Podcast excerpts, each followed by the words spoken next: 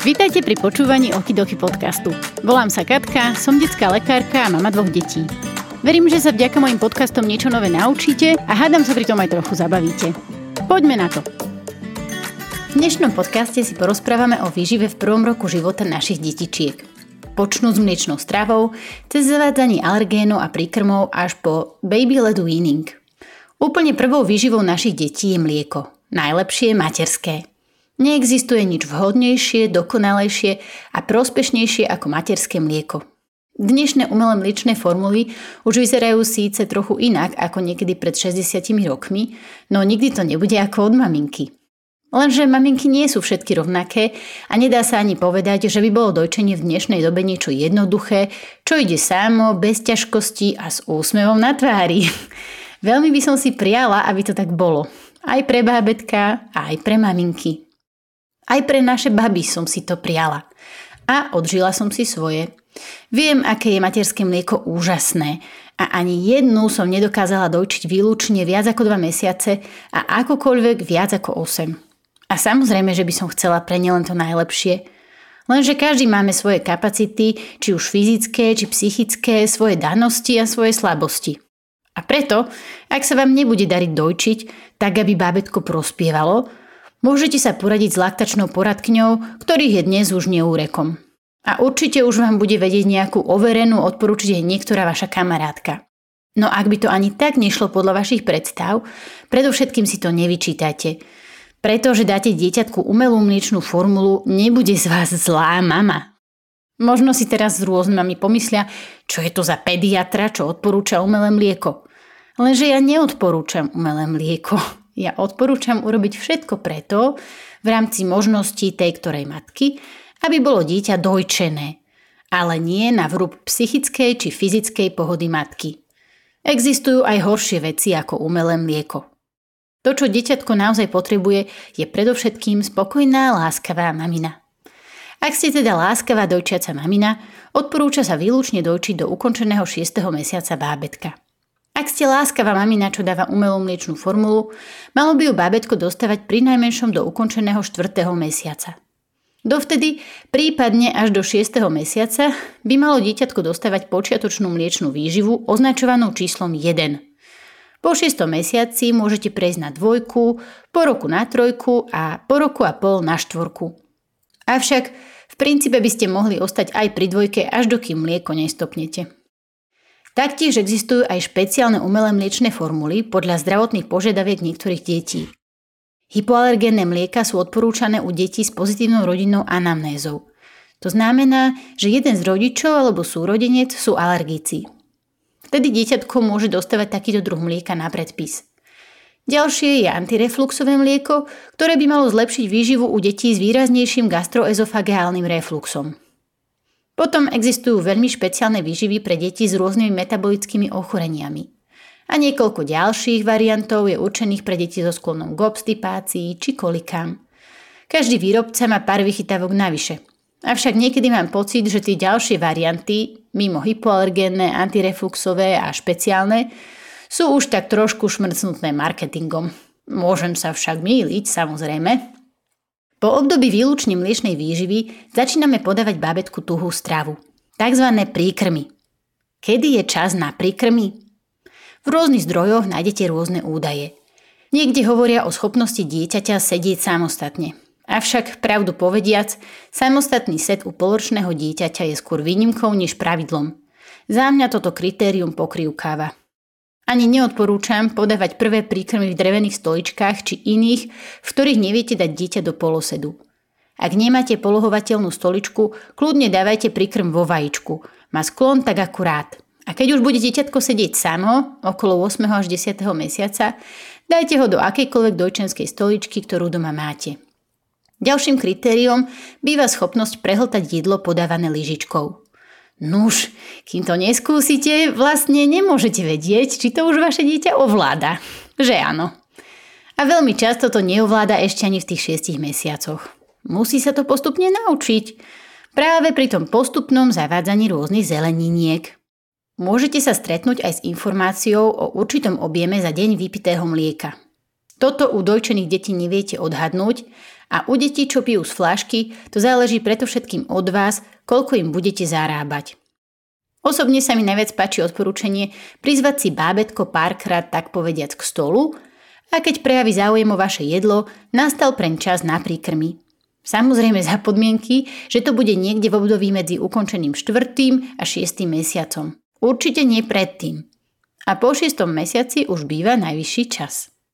Keď sa teda vaše dieťatko načiahne do vášho taniera, môžete mu postupne začať ponúkať príkrmy k obedu, neskôr k desiate, k olovrantu a tak ďalej a zároveň mu môžete kde tu dať ochutnať aj alergény z vášho taniera, aby ste využili tzv. imunologické okno. Princíp prikrmovania je vlastne v tom, že postupne nahradíme jednotlivé mliečne dávky tými nemliečnými tuhou strávou. Začína sa obedom – Najprv dáme do misky pár polievkových lyžic pyré a podávame dojčenskou lyžičkou. Jednu, dve. Sledujeme bábetko, či prehltá, či plúve, vytlača lyžičku. Keď sa mu darí, kľudne mu dajte, koľko bude chcieť. Keď sa mu nedarí, po pár ponúknutých lyžičkách prestaňte a dajte mu mliečko. Ďalší deň skúsite znovu, možno spapa viac a možno aj nie. Je to naozaj veľmi individuálne. Nikam sa netreba náhliť, treba len skúšať, ponúkať v rámci dobrej nálady. Naša staršia jedla hádam od prvého prikrmu všetko, čo bolo v miske. A naša mladšia zjedla celú misku zhruba až po mesiaci. Takže naozaj dajte im čas. Ako náhle už dieťatko bude schopné zjesť celú misku príkrmu, tých 150-200 ml, Nepodávajte po jedle už flašu s mliekom, ale ponúkajte k jedlu vodu v poháriku. Nenútime, ponúkame, skúšame, učíme sa piť z pohárika. Nemusíte už ani dodojčiť. Toto je však téma trošku šteklivá, keďže laktačné poradky by mali na zavádzanie príkrmov iný názor. Tak si kľudne pozrite ich odporúčania a urobte si z toho svoj záver. Môj záver z viacerých zdrojov je ten, že keď už dieťa zje plnú dávku jedla, Nepotrebuje sa dojedať mliekom. Následne, keď už dieťa pekne papá obed, môžeme skúsiť desiatu. Taktiež, ak už zje celú výživu, nepotrebuje doplňať.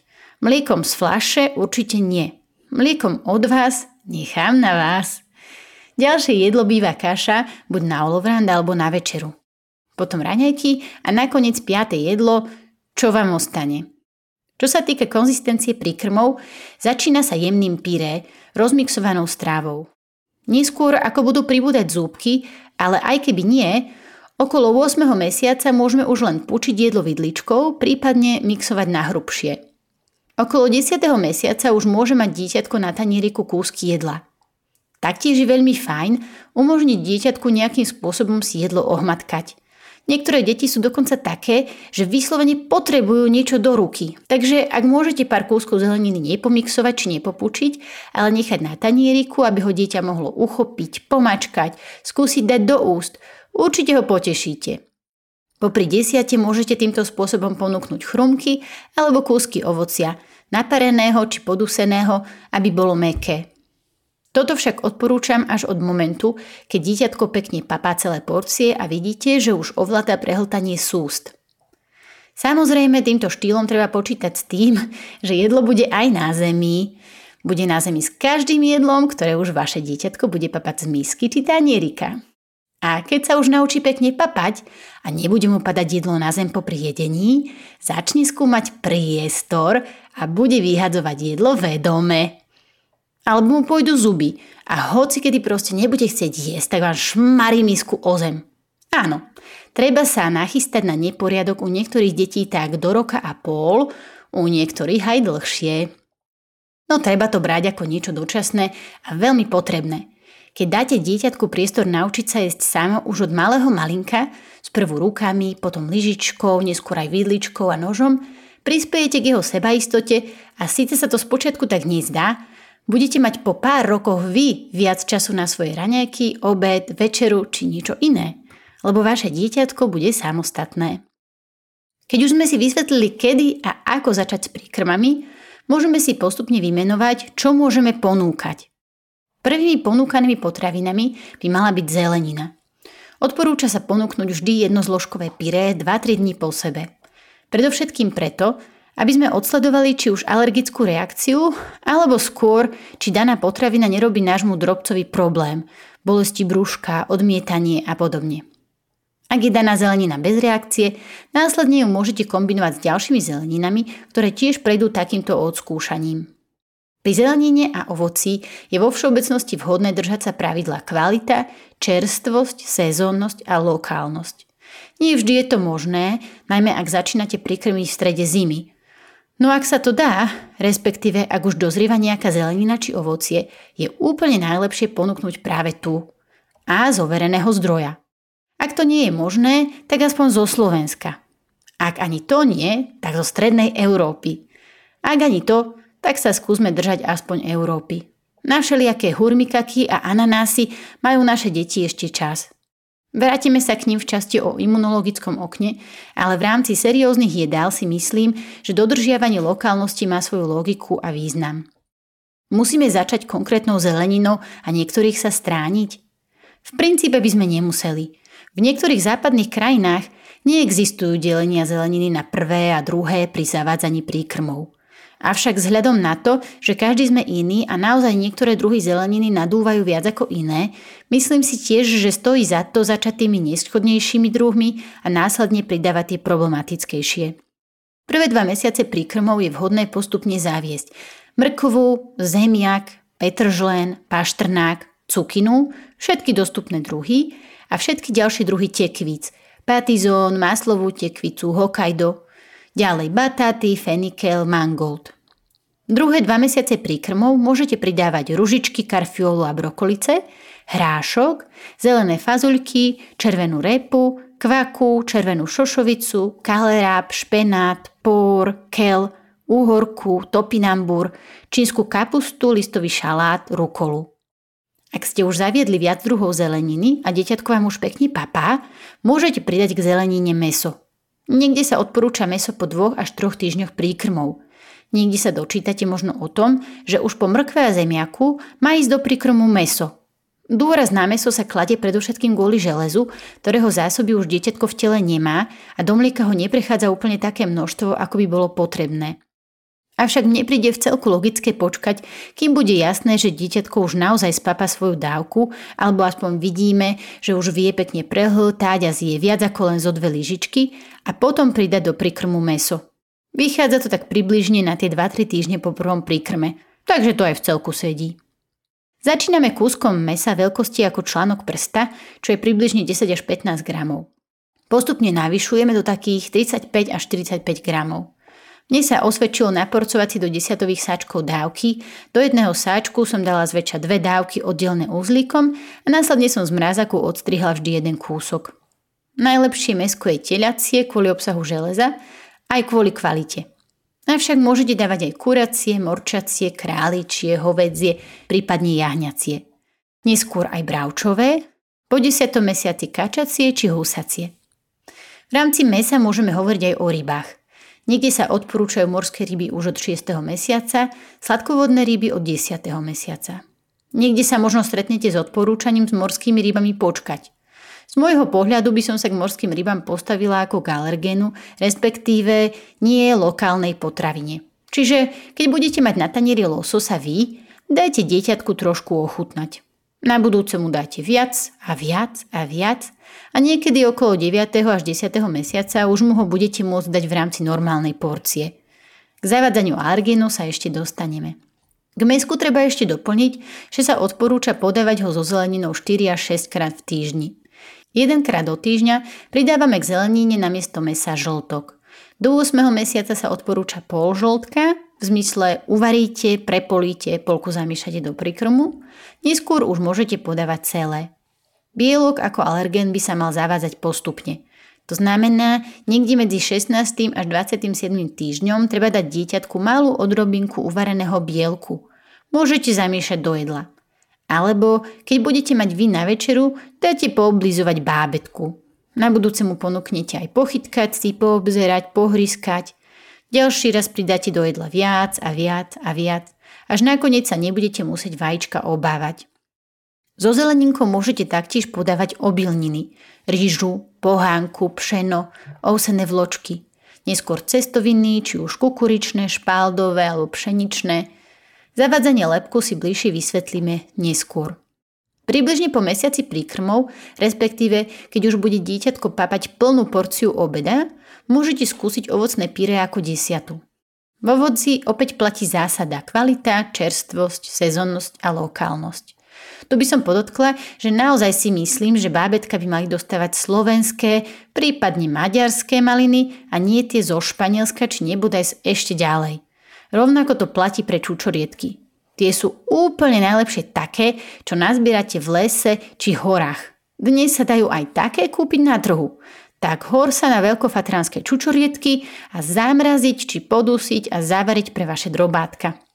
Aby som však podala kompletnú informáciu, v ovoci máme tiež tzv. prvý nástrel a tým sú jablčka, hrušky, marhule, broskyne, slivky, nektarinky, banán, neskôr čučoriedky, maliny, melón, mirabelky. Taktiež sa uvádzajú jahody. Ak nemáte v rodine alergikov a je máj či jún, kľudne zavedte aj jahody. Ak máte v rodine potravinové alergie, postavte sa k jahodám ako k alergénu a nasledujte inštrukcie, ktoré budú vysvetlené neskôr. Ďalšou vlnou ovocia sú hrozno, čerešne, egreše, černice, rýbezle, višne. Každé ovocie sa má podávať najprv teplne spracované, či už podusené alebo naparené, hrušky stačí napríklad napariť, a neskôr, ak ho dieťatko pekne toleruje a už má aj zúbky, môžete skúsiť aj čerstvé. Pri čerstvom ovoci je skôr riziko v súvislosti s hryzením a jedením a rizikom vdýchnutia, ako riziko v súvislosti s alergiou. Môžete to riešiť napríklad postrúhaním či popučením čerstvého ovocia. Dobrým pravidlom je bobulky nepodávať ako bobulky, ale ako popučenú dužinu, prípadne ako polovičky.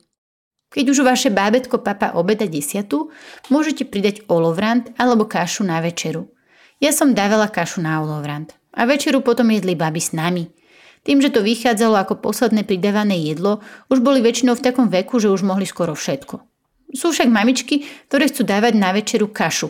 Tak samozrejme, nech sa páči. Kaše môžete podávať pšenové, pohánkové, kukuričné, rýžové, ousené, cyrokové a tak ďalej. Zarábať ich môžete s materským mliekom, s mliečnou formulou, s vodou alebo s ovocným pyré. Dochucovať môžete ovocím, škoricou, kokosom, od roka aj medom.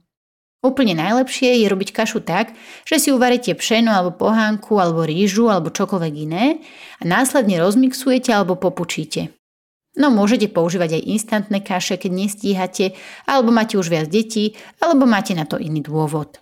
Dnes už je veľa druhov, aj kombinované z všakovakých obilnín. Čo však neodporúčam sú kaše, ktoré sú určené pre deti. Takzvané kaše na dobrú noc. Komické, že? Áno, aj nie. V kašiach pre deti je toho zložení tak veľa, že sú pre mňa odstrašujúce. Taktiež je tam vždy cukor a ten sa u detí do roka nemá podávať. Preto vrele odporúčam aspoň do roka také instantné kaše, ktoré majú v zložení len obilninu. Nič viac. Ďalším variantom olovrantu je jogurt. Ten môžete podávať približne od 8. mesiaca.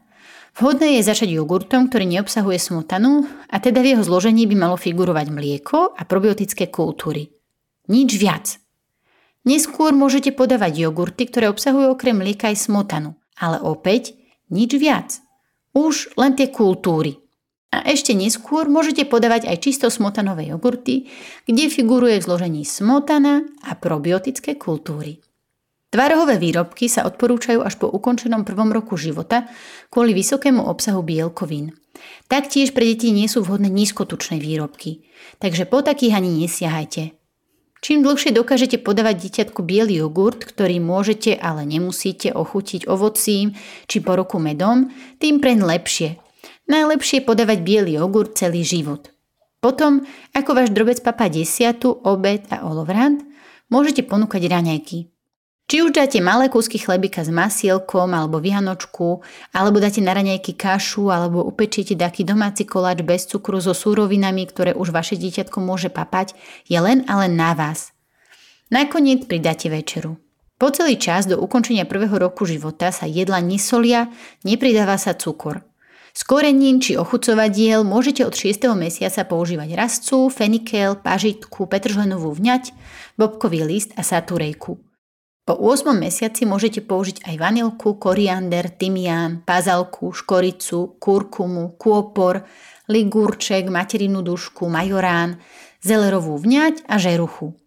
S olejom môžete používať olivový, ale aj kvalitný repkový či maslo ghee a normálne maslo. Do každého obedového príkrmu by sa mala pridať malá lyžička oleja. Taká lyžička, ako dávate bábetku jesť, menšia ako čajová.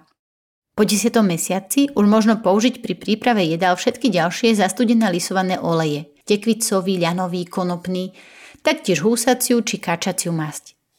Teraz by sme si mohli vysvetliť to toľkokrát spomínané imunologické okno a zavádzanie alergénov.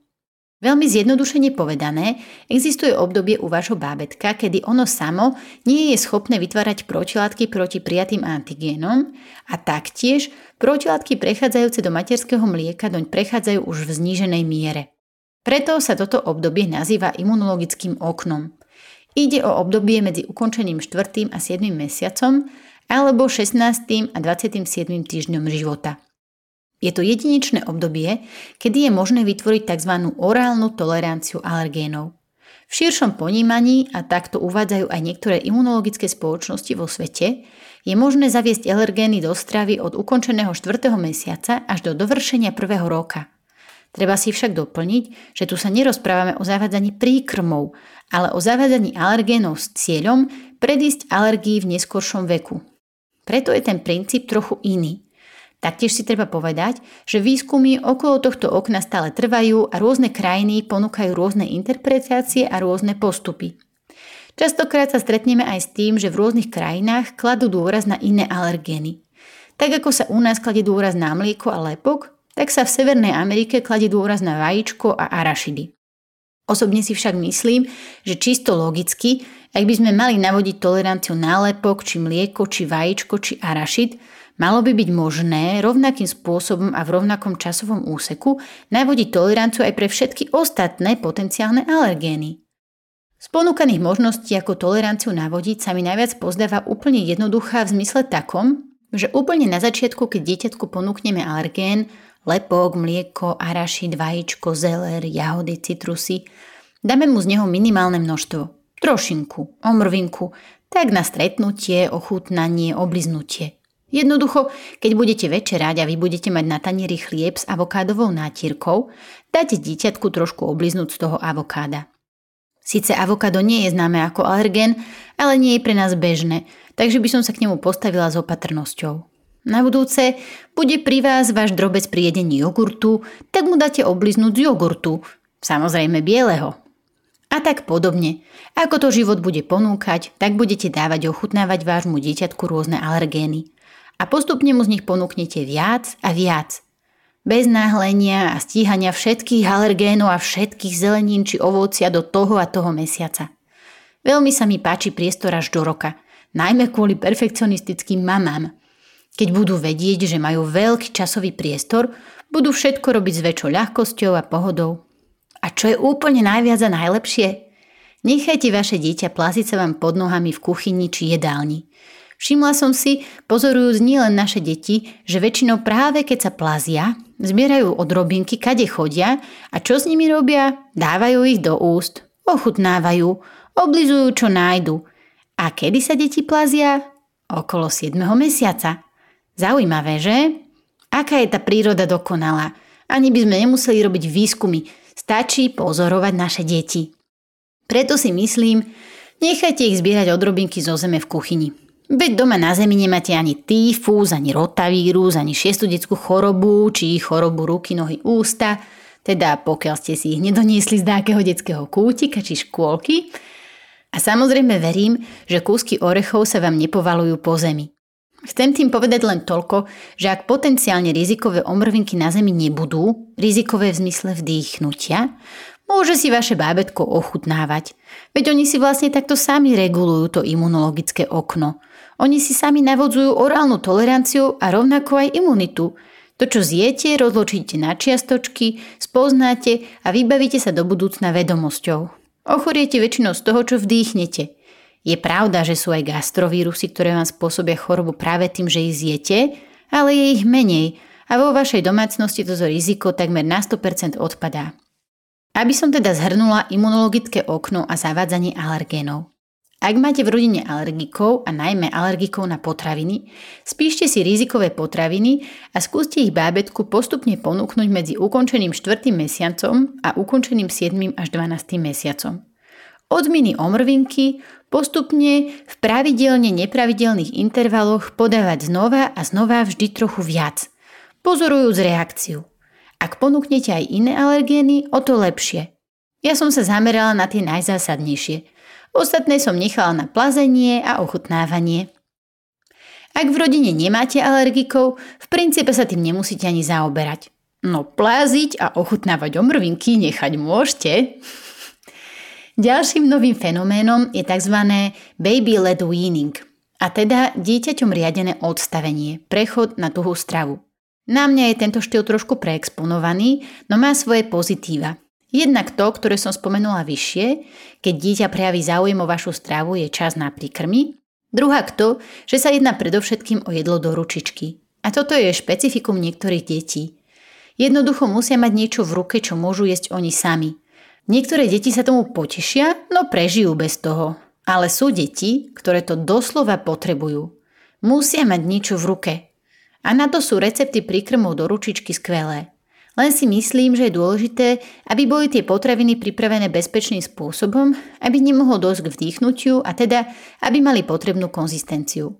Približne v roku by už dieťatko malo mať nahradené všetky mliečne dávky jedlami. Po roku už môže v princípe konzumovať to isté ako vy či zvyšok rodiny. Samozrejme, netreba to ani po roku preháňať so soľou či koreninami. A všetko treba ponúkať postupne, pomaly, ako to príde so situáciou. Po roku môžete zaradiť všetky strukoviny, šošovicu, fazuľu, cícer, suchý hrách, cibuľu, cesnak, tvaroch. Taktiež všetku ďalšiu zeleninu, ovocie či bylinky, ktoré ste ešte nevyskúšali. Huby nepatria do detského jedálnička do 6 rokov. Ani údeniny, vypražané jedla a polotovary nie sú vhodné pre detského papkáča. O zdravej strave pre väčšie deti si porozprávame hádam niekedy na budúce. To je na dnes všetko. Ďakujem za pozornosť a prajem vám veľa bestarostných chvíľ s vašimi deťmi. Vaša Okidoki.